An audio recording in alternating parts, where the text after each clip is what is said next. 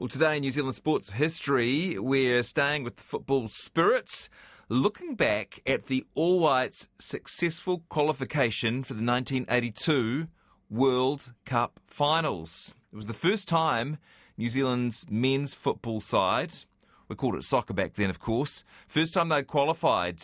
Um, and we'll talk today about how they got there. Of course, we only managed to do that one more time in 2010. 28 years later. Well, Wynton Rufer, Oceania Player of the Century and the team's striker, was one of the top talents in that 1982 team. We've been trying very hard to get him onto this show for uh, a few years now. He's widely credited as an instrumental part of that campaign, and Wynton Rufer joins us now. Hello. Good morning, Jesse. What a pleasure. How's things? Very good. I've uh, been buzzing in the last days because of the FIFA Women's World Cup. Oh, so yeah. Really exciting. And despite the fact that the football ferns didn't qualify, it's still been an absolutely amazing tournament. And for all us football fans, we've been loving it. Football has had its moments in New Zealand over the years, and um, we're all talking about it at the moment, of course. We're all talking about it in 2010, and in a way, does that remind you of those days back in 1981, 1982, when it was the sport that captured our attention?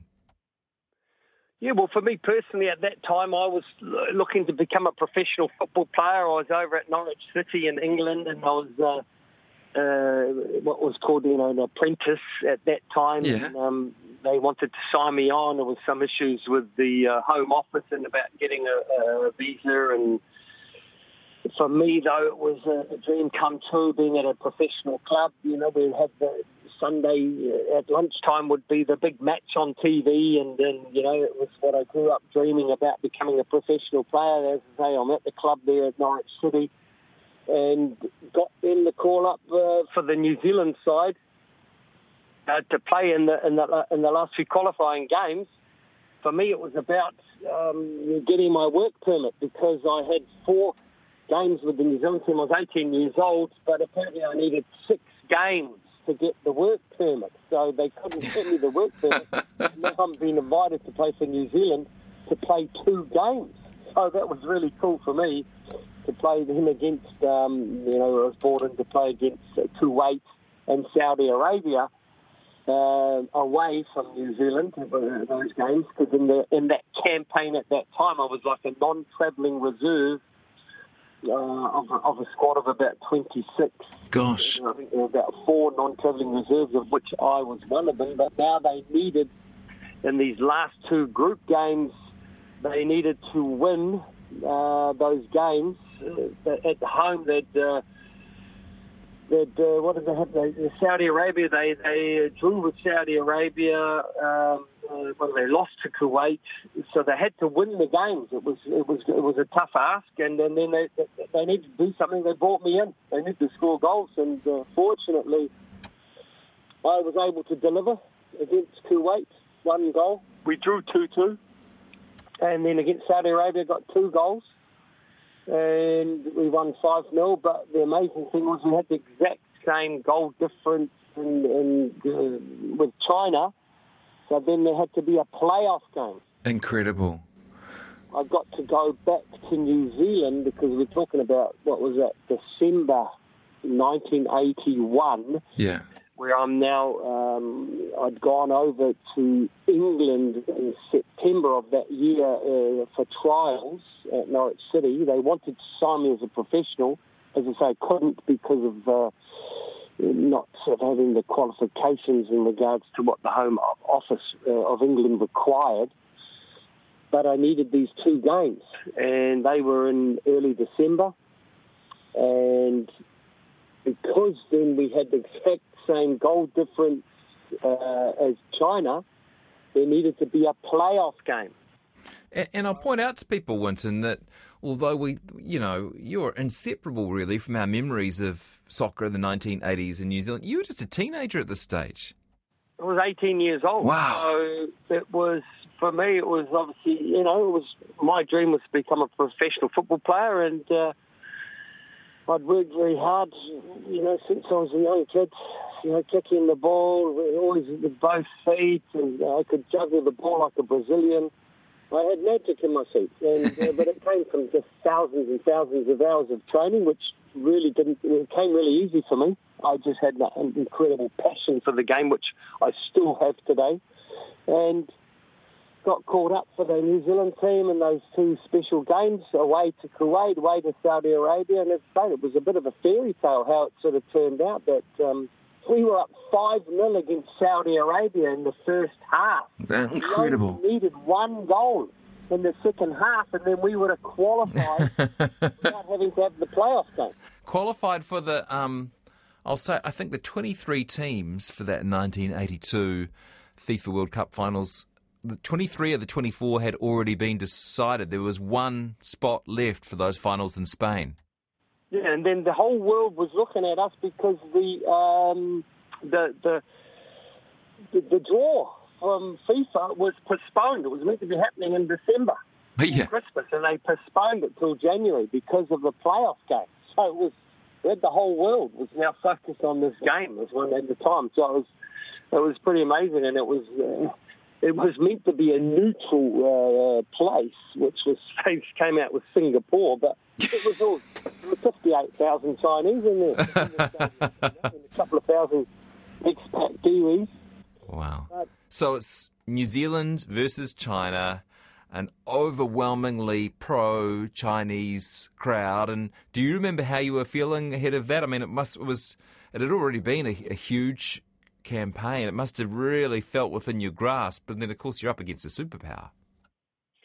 Well, at the end of the day, for me personally, it was a real dream come true. It was just all happening. You're in this, you know, now back with the New Zealand team. I was scoring goals. I was super confident.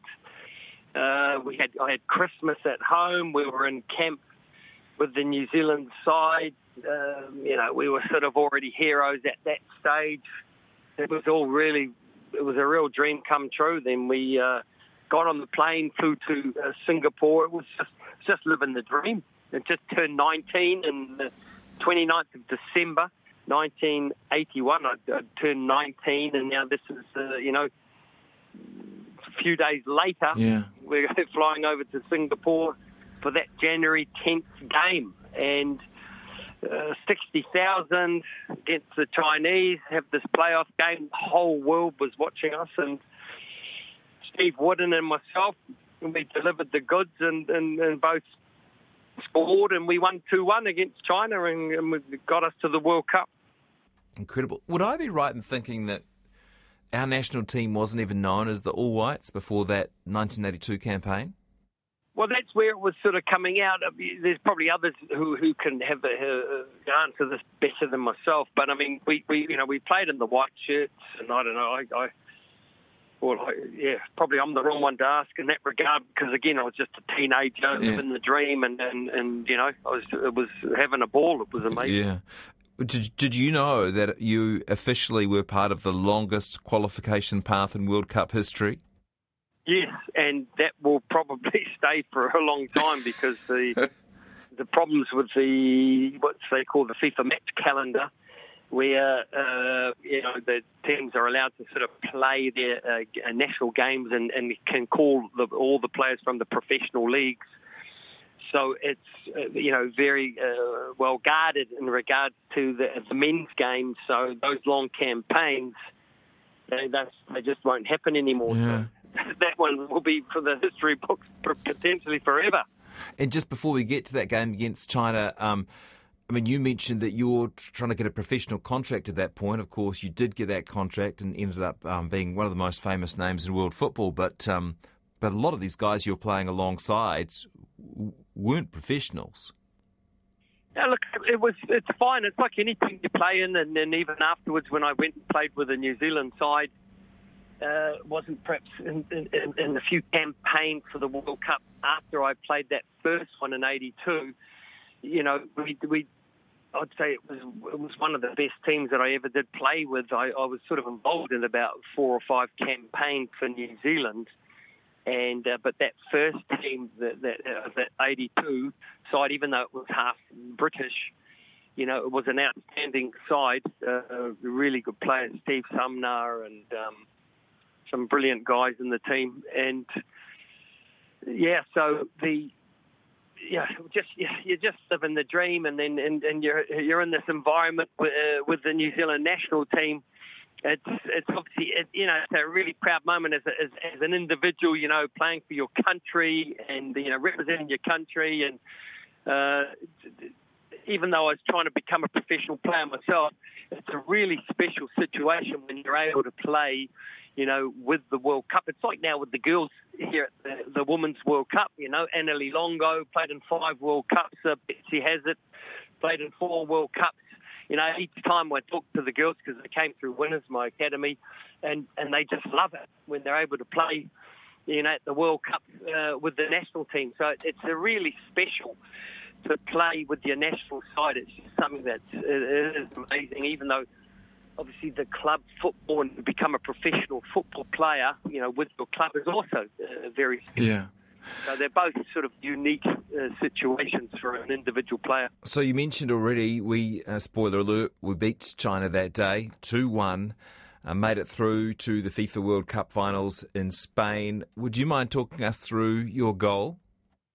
Well, the funny thing is, is that uh, in the first half, the, one of the uh, Chinese defenders he hammered me in the head with a with his elbow, and um, I had I was semi concussed.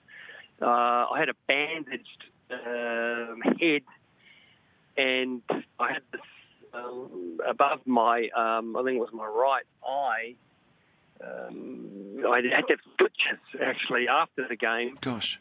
But I got it in the I got the knock in the first half, and the ref didn't pick it up. Yeah, I mean, it was quite normal behaviour for a defender, doing everything they can to, do, you know, break down the attacks, uh, destroy the attackers. I took a hammering, so the goal I scored was in the second half. I don't remember, and it was early in the second. Come on. I don't remember, no, because I was semi-concussed, and uh, but that that's what happens in football. If you work and train enough with the ball, things just come as instinct. And obviously, from the TV pictures, Richard Wilson, the goalkeeper, he kicks it from his hands. Uh, Grant Turner, he flicks it on with his head. Uh, the Chinese defender that was sort of close to the ball after the flick on from Grant Turner he should have really got the ball potentially. Anyway, he sort of missed it. It's come to me. I think one touch outside the area, just smashed it in the top corner. 25 metre strike. So, but as I say, personally remembering goals, I can talk about lots of other goals. I don't actually remember because I was semi concussed. Oh my gosh. So, as you said, um, you're already one up at that point. So that was 2 0. Um, and then I guess it's just kind of holding on for dear dear life because you've you've got another 40 minutes or so to play. Yeah, they the, the Chinese scored with about 15 minutes to go, and it was you know been just battling away in the heat in Singapore because it was uh, you know with a 58,000 Chinese in the stadium, you know, they were more or less cheering for the Chinese. So no, it was it was amazing what we we, we did and uh, achieved, and uh, yeah, unfortunately, there's only been two World Cups that we've ever qualified for. So, 1982 and 2010. Yeah, the men's team at least. Um, do you remember the the final whistle? No, again, I was at that stage. I, I was off the field, and um, you know, dehydration. Um, if I, I know as well after the game, I was the only one who wasn't didn't join in with the celebrations. I was I was hammered. Oh gosh! And, um, got my eye stitched up from the you know Kiwi doctor, and I was in bed while everyone else was having a party. So that's all good. Mm. What a moment for football in New Zealand, and and other people have pointed out, of course, that the timing was quite good because the previous year it had been the Springbok tour, and so a lot of people were feeling a bit down on, on rugby. Probably quite a good moment for, for soccer as it was then to rise.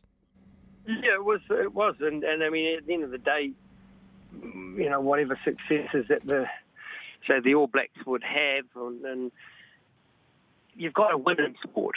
It's all about winning. So whatever sport it is, if if some in New Zealand is a winning, if it's Olympic Games or you know, uh, as long as you're winning, uh, the people will follow you. So we were winning, and then you qualified for the World Cup. So it did capture the attention of, of, of you know all of New Zealand. Then we had then you know friendly games against other top uh, nations and Watford, who was owned by Elton John. You know they came down to play games. So the whole thing was it was just a big fairy tale uh, what was going on, and and that was the you know because of winning, you know, and that's what happens, and yeah, worked worked out really good for us.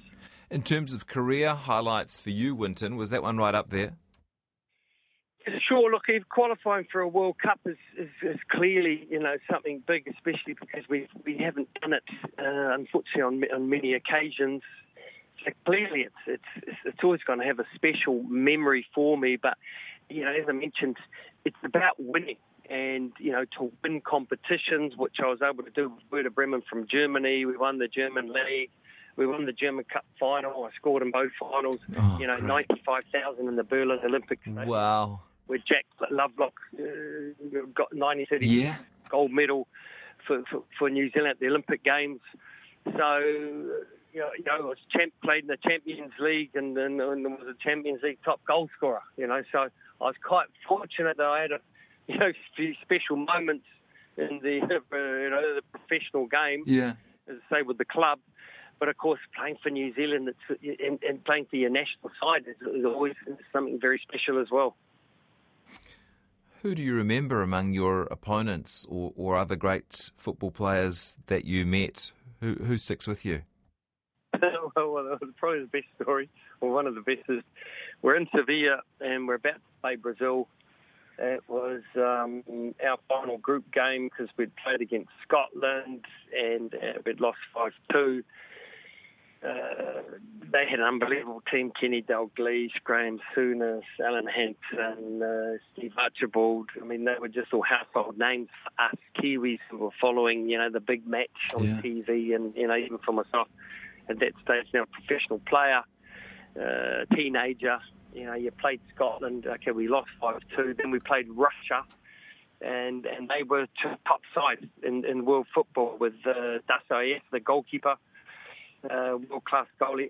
Oleg Blokhin was European Player of the Year, and um, we lost to them three 0 And then you got the final group game in Sevilla, Spain, and 55,000 in the stadium. It was just, you know, it was a dream come true because Pele, uh, the great Brazilian, was my, you know, God. At that stage, I wasn't a, wasn't a Christian, so he was the, the, the one. He was the God for me. Today, Jesus, but at that time it was Pele. And then um, we're playing Brazil. So I'm out on the on the field an hour before the game. I got my camera. I knew where my parents were sitting because they were in the stand and taking photos and, and just having a ball. And because I knew we were going to get hammered, we'd lost the first two games. We are going to get, you know, Brazil, who were at that stage just playing unbelievable yeah. football. They'd um, beaten Russia 2 1. They'd, they'd, after losing 1 0 against Scotland, ended up getting hammered 4 1. And they just played this uh, Jogo Bonito football, uh, this just amazing style of play that we, you know we know the Brazilians by uh, with Zico, Socrates, Eder, Falcao, Junior, just an absolutely amazing team. It was one of the greatest teams in the history of football Gosh. not to win the World Cup, and we are now about to play them. and I come back into the, the to the changing rooms after being you know taking photos on the field when I should have been warming up, and then next thing out of the changing room comes Pele of our New Zealand changing room. and I'm just completely blown away. He walks past me, says hello. He's just come out of our changing room. I can't believe it. It's my hero. And they come into the changing room, and the team's just completely blown away, and they've all got their shirts signed and their balls signed, and I missed it. I was doing the first thing out on the field, I missed out of meeting my my idol. I was just completely blown away. No wonder I got dragged in that game. I was crap. I, was, I think it was more. I was disappointed that I, you know, missed out on meeting Pele. You did eventually meet him, though, didn't you? Yeah, no, I, I got to, you know, uh, Blatter, the president, uh, end of the, the 90s, he became president in 1998, he formed the football committee with Pele, Johan Cruyff, uh, Franz Beckenbauer, Sir Bobby Charlton, and Wynton Rufer. So I got lucky. I was one of the 18 on that original um, football committee formed by uh, Sepp Blatter, the, the president at the time. And so, yeah, twice a year I had to I had to go to Switzerland and sit next to Pele. So it was, uh, it was a real struggle. You got to know him?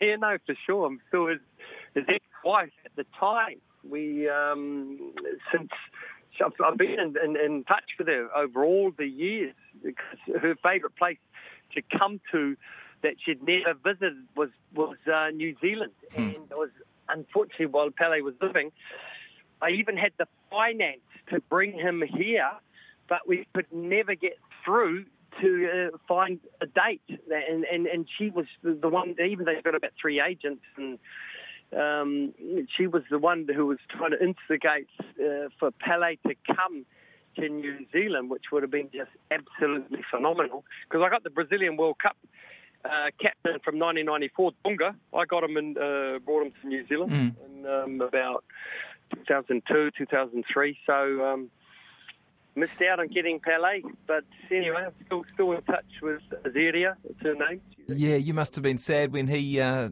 died last year. Yeah, well, he actually unbelievably passed away on my 60th birthday, Oh. December 29th of last year, and uh, yeah, it was uh, Gosh. amazing. We, look, we, he'd been he'd been unwell for, for quite a few years and battling cancer, and um, and then finally uh, on my birth on my 60th birthday, so succumbed to cancer. Yeah. Born in 1940, uh, 20 well, 23rd of October, 1940. So, um, yeah, it was a sad moment for uh, world football. Well, I've really enjoyed looking back on this time, Wynton. Do you think we'll get there again, the men's team, to the FIFA World Cup finals?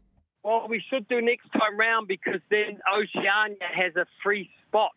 So Huh. it's going to be 48 teams, uh, Oh. you know, but look, the, the island nations are, you know, doing good development. Uh, I'm here with FIFA at, at a FIFA coaching course for the Pacific Island nations Great. here in Auckland currently. So I'm just uh, unofficially a part of, of, of, of this uh, FIFA, FIFA setup here and, and what they're trying to do for the development of the game.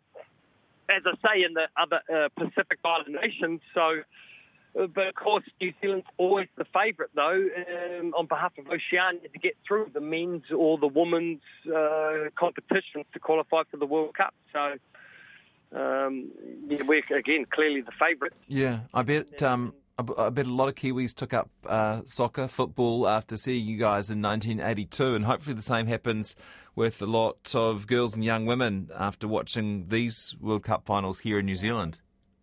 Hundred percent because if you just some of the games I've been to, you know, again just USA against Portugal, forty four thousand at Eden Park. Yeah. Uh, Italy against Sweden, uh, twenty nine thousand in Wellington. Mm. This is women's football Yeah, here great. in New Zealand. It's been unbelievable. great. I've so enjoyed talking to you, Wynton Rufer. Thank you for your service to the sport and for all the great memories you've provided New Zealanders. All good. You're very welcome. Wynton Rufer, Oceania Player of the Century, and part of that incredible team of all whites uh, who got us through to the 1982 World Cup finals.